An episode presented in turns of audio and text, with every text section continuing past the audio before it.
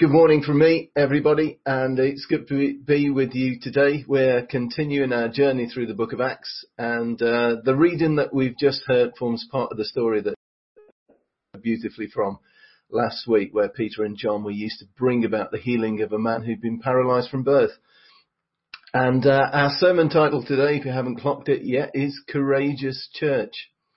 Uh, so we'll be thinking about that this morning. But it's also Father's Day today, uh, and I know that that will make some of you feel really proud and delighted and excited and loved, and uh, it might make others feel a little bit maybe melancholy or saddened or disappointed or regretful for a whole host of reasons, because both having a dad um, as I'm assuming that most of us have, or being a dad can bring with it all kinds of opportunities and challenges and joys and moments of sheer terror and ups and downs and positives and negatives in equal measure. And sometimes being a father can bring all of those all at the same time, can't it? So as I was preparing today, I was reminded of the old t-shirt that was around some years ago in the days when wearing a t-shirt with a slogan on was still a cool thing to do. So um, if if we can have that T-shirt picture up, Leilani, that would be brilliant. There you go. Um, so uh, you don't scare me. I have kids. Um, yeah. So on Father's Day, I thought that was appropriate. And uh, this one, of course, was obviously specifically designed for Matt Bradley, and uh, explains why he's such a courageous pastor and church leader. Uh, but there's other things as well, other things that, that phrases that we use to remind ourselves that sometimes life can be a bit scary. How about this one about, uh, next slide please? There you go. Things that go bump in the night. Yeah, those scary things that go bump in the night. And as parents together, you know what goes bump in the night, don't you? Click on that one. There we go. Brilliant. Toddlers. Toddlers go bump in the night um, as every parent will know. Uh, it's usually followed by an ominous silence or an ear-splitting scream. Um, but of course, what makes parenting such a courageous task is the very fact that it's a scary and a challenging thing to do.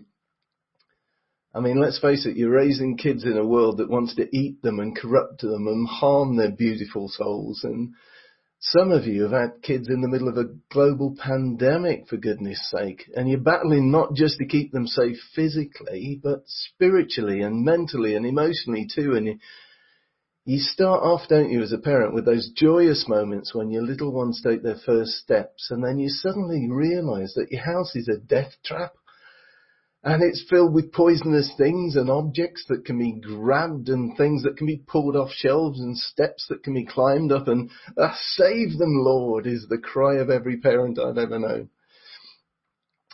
Or, you know, how about when you rejoice in those first words that they learn to say and your heart melts as they say mommy or daddy for the first time and then before you know it, other people are teaching them the words that you never want to hear them say again. And that's before we've even got close to the negotiating puberty and adolescence and peer pressure and boyfriends and girlfriends and career choices and everything else that might go wrong. And of course, if we manage to overcome the fear of what might happen to our kids directly and we manage not to lose them in a supermarket or anything else like that, um, we we've got the challenge of finding the courage we need to become the kind of parents that we really want to be as well, and we want our kids to have. I don't think there's a parent alive who's never worried, as Matt said, about whether we're doing a good enough job. Am I doing what's needed? Will they turn out okay? Did I read enough bedtime stories? Did I teach them enough truth? Did I read the Bible with them often enough? Or did I pray with them every day? Was there was I there when they needed me? And most of all, do they know how much I love them? Do they really know that I would die in their place every day of the week to keep them safe? And trust me when I say that of all of my life experiences, nothing has required more guts, more determination, more raw courage than raising my four children. And even though my youngest is 16 now and three of them are grown and independent adults, uh, the parental responsibilities, privileges and challenges, of course, are still there. And that's the way it should be, of course. Once you have kids, you're in this for life, and that's maybe the scariest thing of all. Nothing will ever be the same again. Now, I recall an old lady in a care home. Um, she was being interviewed as she celebrated her 100th birthday. And um, the interviewer asked her what she was looking forward to most in her 101st year. And uh, she said that uh, the thing she was looking forward to most was being able to relax a, a little bit now because she finally got her youngest child settled into a care home of their own and some of the pressure had come off her. You see, the challenges never cease, but then of course neither do the joys or the privilege of parenting. But of course, again, as for your grandparents, you know, some of you guys out there are grandparents now. Um, my hat is off to you, or it would be if it wasn't an inappropriate thing to show you my balding head on screen. Um, but I'm not even sure I can go there to go. That's a whole new level of scary grandparenting for me. Although one grandparent I know did say to me that actually if they'd realised how much fun the grandkids were, they'd probably have had them first. But I'll pause there because before any of you tell me, Mick, thanks for the sermon on courageous parenting, but I thought the title for today was Courageous Church. Let me just explain why I've just said all that I've said. And it's this, you see. You see, church doesn't become a courageous church by sitting around waiting for some monumental challenge or some great persecution to come so that it can suddenly rise up and take its stand against the opposition proving that this sleeping giant was all along really a mighty hero full of faith and ready for the fight, just waiting to be roused.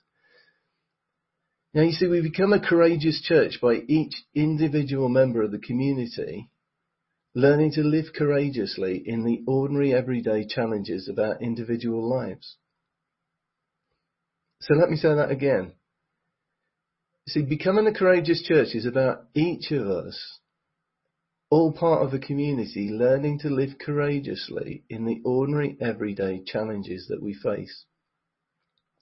You see, it happens as we learn to live in the power of Jesus and overcome in the name of Jesus in the ordinary, so that when significant challenges come to us corporately, we find that we've developed our confidence in Christ and learned the wisdom of Christ and experienced the power of Christ in such a way that we're ready for whatever new challenge may come our way. So in our passage today, we heard that the religious leaders, hearing the wisdom and seeing the boldness of Peter and John, they took note that they'd been with Jesus. The disciples' experience of Jesus during his earthly ministry, and even though they'd misunderstood most of what it said and were totally unprepared for his death, it had somehow built into them, grown something in them, and now energized by the presence of the Spirit at work in them, the faith and the confidence that had deserted them at Jesus' arrest now rose up to meet the challenge to the truth of his resurrection. You see, bravery, a brave act, can appear in a moment when it's needed, but true courage takes time to develop, and let me explain that and what I think the difference is. So, lots of you that will know that faced with a threat or a challenge, humans and animals are hardwired with what biology refers to as a fight or flight response. We're attacked in some way, whether that's physically, emotionally, psychologically, and we either fight back or we run away. It's not often a response that has a reasoned element to it. We don't usually have time to decide whether we're going to run away or stand our ground. We simply react. But as humans, we've got the capacity to reflect on our reactions. We have the benefit of being able to consider our responses and decide whether we could have or should have done something differently. We can revisit in our minds and determine whether next time we want to react differently. And this can help us build courage. And courage isn't always doing what seemed to be the brave thing. Courage is choosing to do the right thing in each circumstance. It's kind of similar to wisdom in that respect. So sometimes courage can be choosing to walk away from a conflict in order to address it at another time or because that walking away actually serves a greater kingdom purpose. Courage can be prepared, being prepared to look weak in the eyes of others because you know as a Christian that spotting winners and losers in the kingdom of heaven often requires us having a different perspective than the world does. Let me give you an example because the Son of God himself, who could have called down 12 legions of angels, told his disciple to put away his sword. And then he healed an injured man and then submitted to earthly authorities for the sake of our greater good. And that, of course, is the difference that true courage is not about responding or reacting with an individual act of bravery. True courage is about learning through reflection to live bravely through a series of challenges and then when facing a greater challenge that we know may require maybe the greatest sacrifice, choosing to respond bravely, even though you know what it may cost you. So in our passage today, we heard Peter and John hauled up before the Sanhedrin and called to give an account of their actions and their words. Peter's brave response, which is, of course, his learned behavior following on from an earlier flight response when he denied even knowing Jesus, he impresses the bigwigs so much that they're actually amazed by him.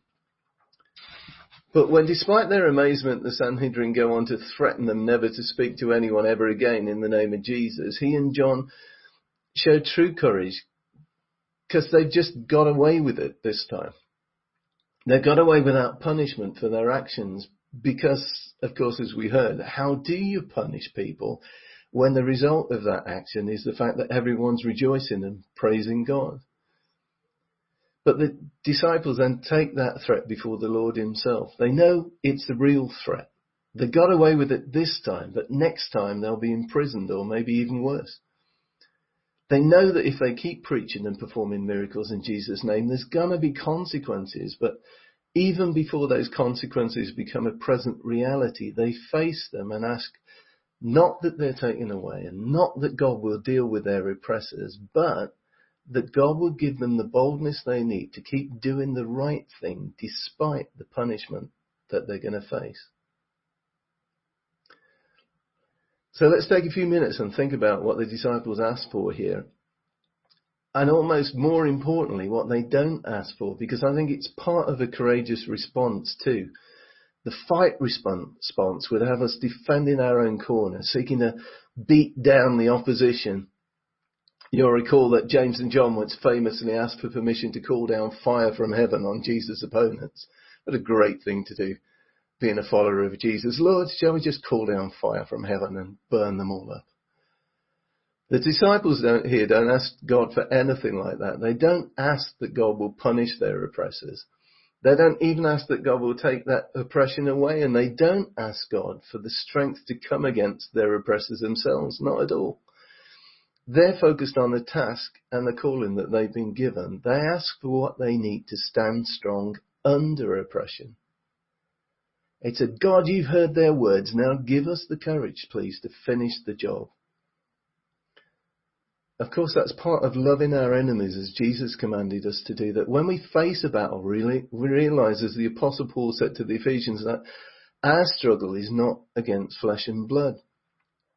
So we don't seek to annihilate the opposition. We just ask that after we've done everything, we might still stand firm, Ephesians 6:14. We don't fight like the world fights. We don't fight people. We're people of truth and righteousness, peace, faith, salvation. We're people of God's word and God's spirit. And we don't need to overcome the world with our wit and our wisdom or our cleverness or our own power. Jesus has done that. In this world, you will have trouble. You'll have those people that come at you one way or another. But take heart, I've overcome the world, Jesus said in John 16:33. My favorite verse, I think. Let's give him the room to consider the threats that we face and leave it to him to avenge anything that needs avenging. And let's be people who get on with the job that we've been given. But let's take a minute or two to think about the kind of threats, threats that we face as the people of God and the things we can learn from the threats that Peter and John face. So just considering what we've heard in this morning's passage again, let's remind ourselves of what led to the opposition against them. So you recall from last week's reading that Peter and John don't go out that morning with any great agenda. Neil pointed out last week that they're still in the habit of just doing what they're used to doing. And they're off to the temple to pray like the law says every good Jewish boy should do three times a day. And while they're going up to the temple steps, this occurrence happens when a beggar asks them for some loose change. It's an everyday occurrence, sadly a bit like Taunton on the average weekday. But there's a moment for them here that's different. And I don't know how they discern it exactly, but there's a prompting of the Spirit or a word from the Lord that makes P&J stop in their tracks and focus on this guy, looking at him intently. And this is the kind of thing I was talking about at the start where the opportunity presents itself, the opportunity for the miraculous presents itself, not in the prayer meeting, but in the moment on the way to the prayer meeting, in the middle of the ordinary business of getting yourself through life. It isn't always the direct threats that give an opportunity for moments of bravery. Sometimes it's just a chance to step out and do the right thing. And that's what Peter and John do here. They take a risk. They stop the guy just clamoring for cash and give him what he really needs. And of course, God does this great miracle. So with that in mind, let's just think about some of the lessons that we can learn from this passage today. So Leilani, if I can have the PowerPoint bit up again from lesson one from this passage. Yeah? So the first lesson I like us to think about is this, that the opportunities for bravery will almost certainly present themselves when you're in the middle of doing something completely different, something else. God, in case you haven't noticed, often has inconvenient timing from our human perspective. But we can learn to be people who are ready to seize those moments when God engineers them.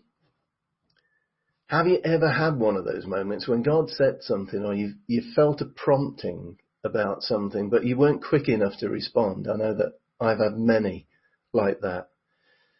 But then afterwards you realize that you just missed the chance to do good to somebody.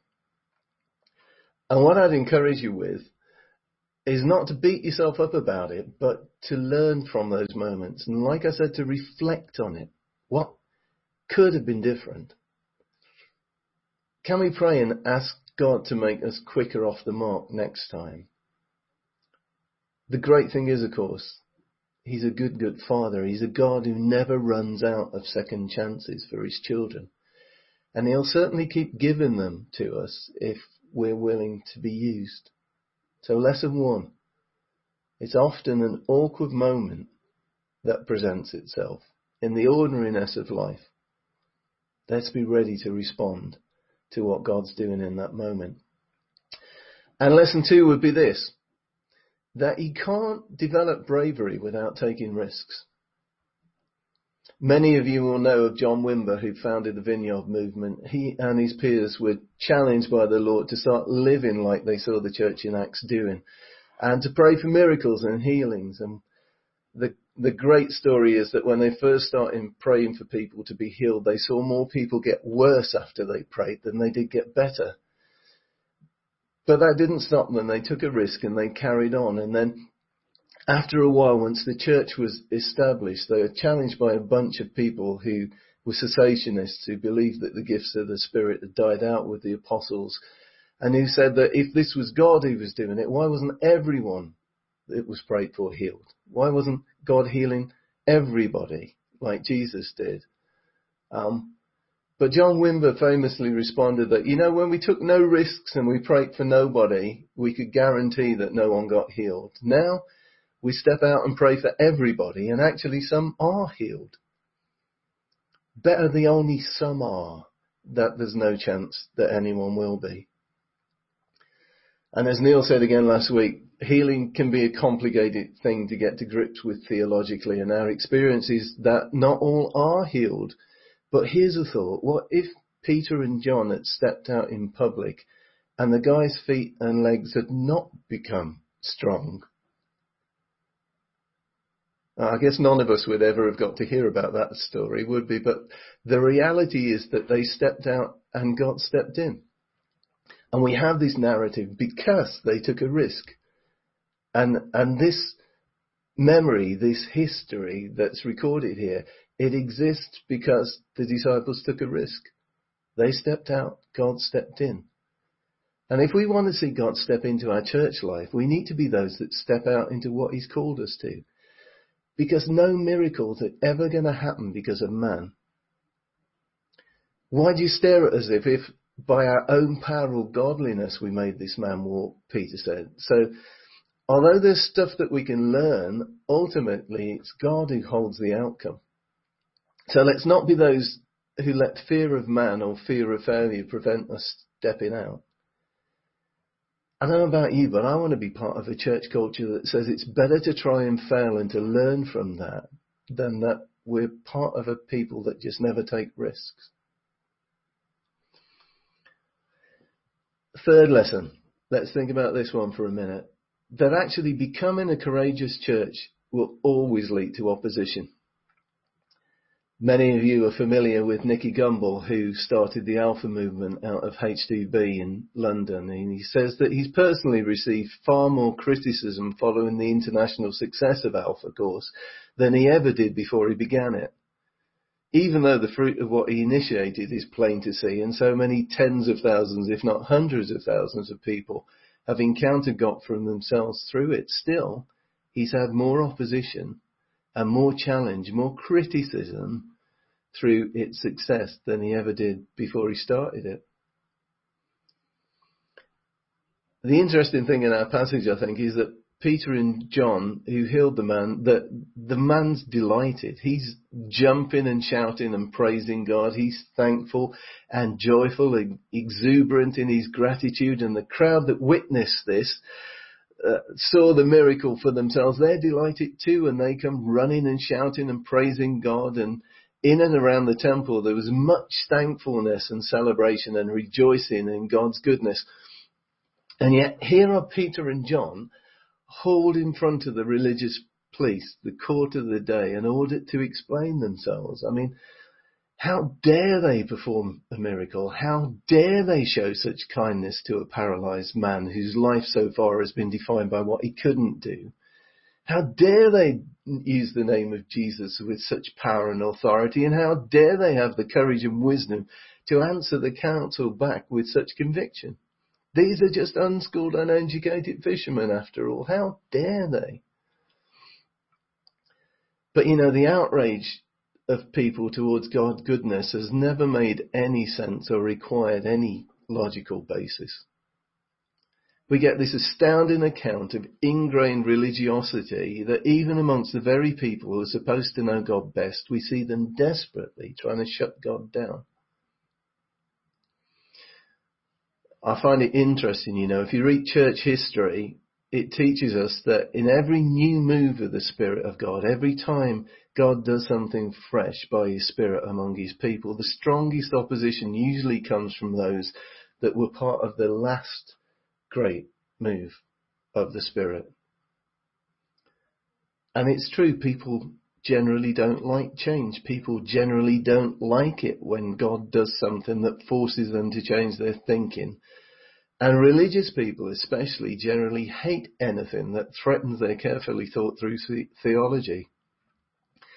So we get this crazy insight here into the screwed up thinking of the Sanhedrin, refusing to see what God is doing right in front of them. Because they're so desperately intent on protecting the religious order that supposedly exists only for God's name's sake, that they're actually missing the very thing that is that's being done in God's name. Which leads me on to lesson four, which is my final one for this one, that developing courage requires us being brave with our own inner convictions. I think the Sanhedrin weren't. But what about Peter? Peter's been a man of fight or flight his whole life, if you like. Um, he's there telling Jesus to get away from me, Lord, I'm a sinner, while desperately clutching on to his ankles in the bottom of a boat on the lake after the first miraculous catch of fish. Then he's the, tell me to come to you and save me, I'm drowning, as he walks on the water with his master on the lake. And he's the, no, no, Lord, no, Lord, two words that never work together. Two words that never work together. No, Lord, this shall never happen when Jesus is talking about his impending death. He's the fighter with the sword in Gethsemane, but then he's the curse me, I never knew the man when he stood by the courtyard fire. But Peter proves that we can learn not just to react, but to respond with courage. And by now he's becoming a man who can explain the reality of God and the goodness of what's happening with the boldness that comes from a life lived experience in Jesus. So he doesn't lash out or accuse his antagonists, but he does take his stand and make his case with clarity and conviction. And yet it's interesting, in just a little while, Peter himself will have a similar challenge to his own understanding and have to learn a similar lesson to the Sanhedrin himself. As God blows his theology out of the water by independently giving the Holy Spirit to Cornelius' household in Acts 10, which we'll get to in a little while in this series, I'm sure. Thankfully, of course, on that occasion, Peter has the courage to let his understanding flex. And despite what other Jews might think of him for doing it, he embraces the new thing that God is doing and baptizes this Gentile household. So let's be grateful that he did because a retreat into the security of Judaism at the time might have led to all kinds of consequence for us Gentiles in the future. And it's true for us in our own bit of church as it was for Peter in his own time. If we're going to be a courageous church as we move forward together, we're not only going to have to be brave with individual situations that we face, but we're going to have, to be prepared to have our theology renewed and our understanding refreshed and refined as we explore what God wants to do among us in this next season there's going to be new ways of thinking and new ways of doing and new ways of being to be explored, and some of that may be scary for some of us. It may be that there are a great many things that will require change, and that can be unsettling. There may be threats to those things that we feel are theologically robust, but turn out not to be so permanent as we thought they were.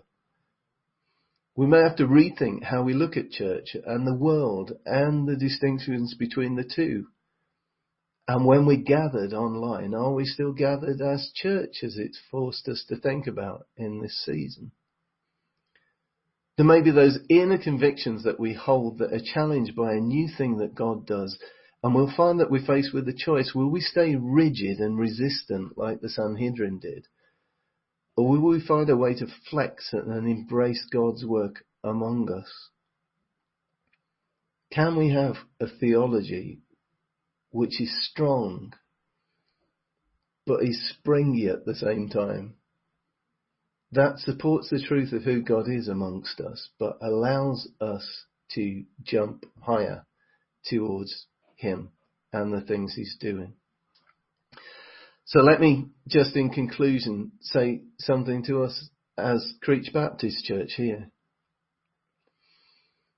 And it's this, I think that becoming a courageous church is not about meeting a single big challenge head on and defeating it, not even the big challenge of an unprecedented global pandemic. It's about learning together from our fight or flight moments and becoming collectively stronger as we go. It's about learning that the challenges one of us finds easy can feel overwhelming to another of us. And it's about appreciating the corporate wisdom that can be garnered from learning that what some of us run from, others can run towards. And that has what has one of us urging caution brings out the gladiator in another. And it's also about learning that sometimes the courageous thing to do is step forward and sometimes the courageous thing to do is hold back. It's not always brave to pick up a sword. Sometimes it's brave to heal a hurt in an act of reconciliation and humbly submit to God's will for the greater good.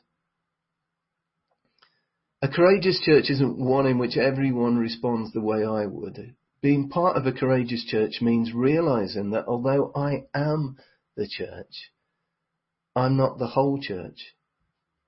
I'm part of a body that Christ is building, and within that wider body is more than my lifetime's experience of a learned fight or flight response.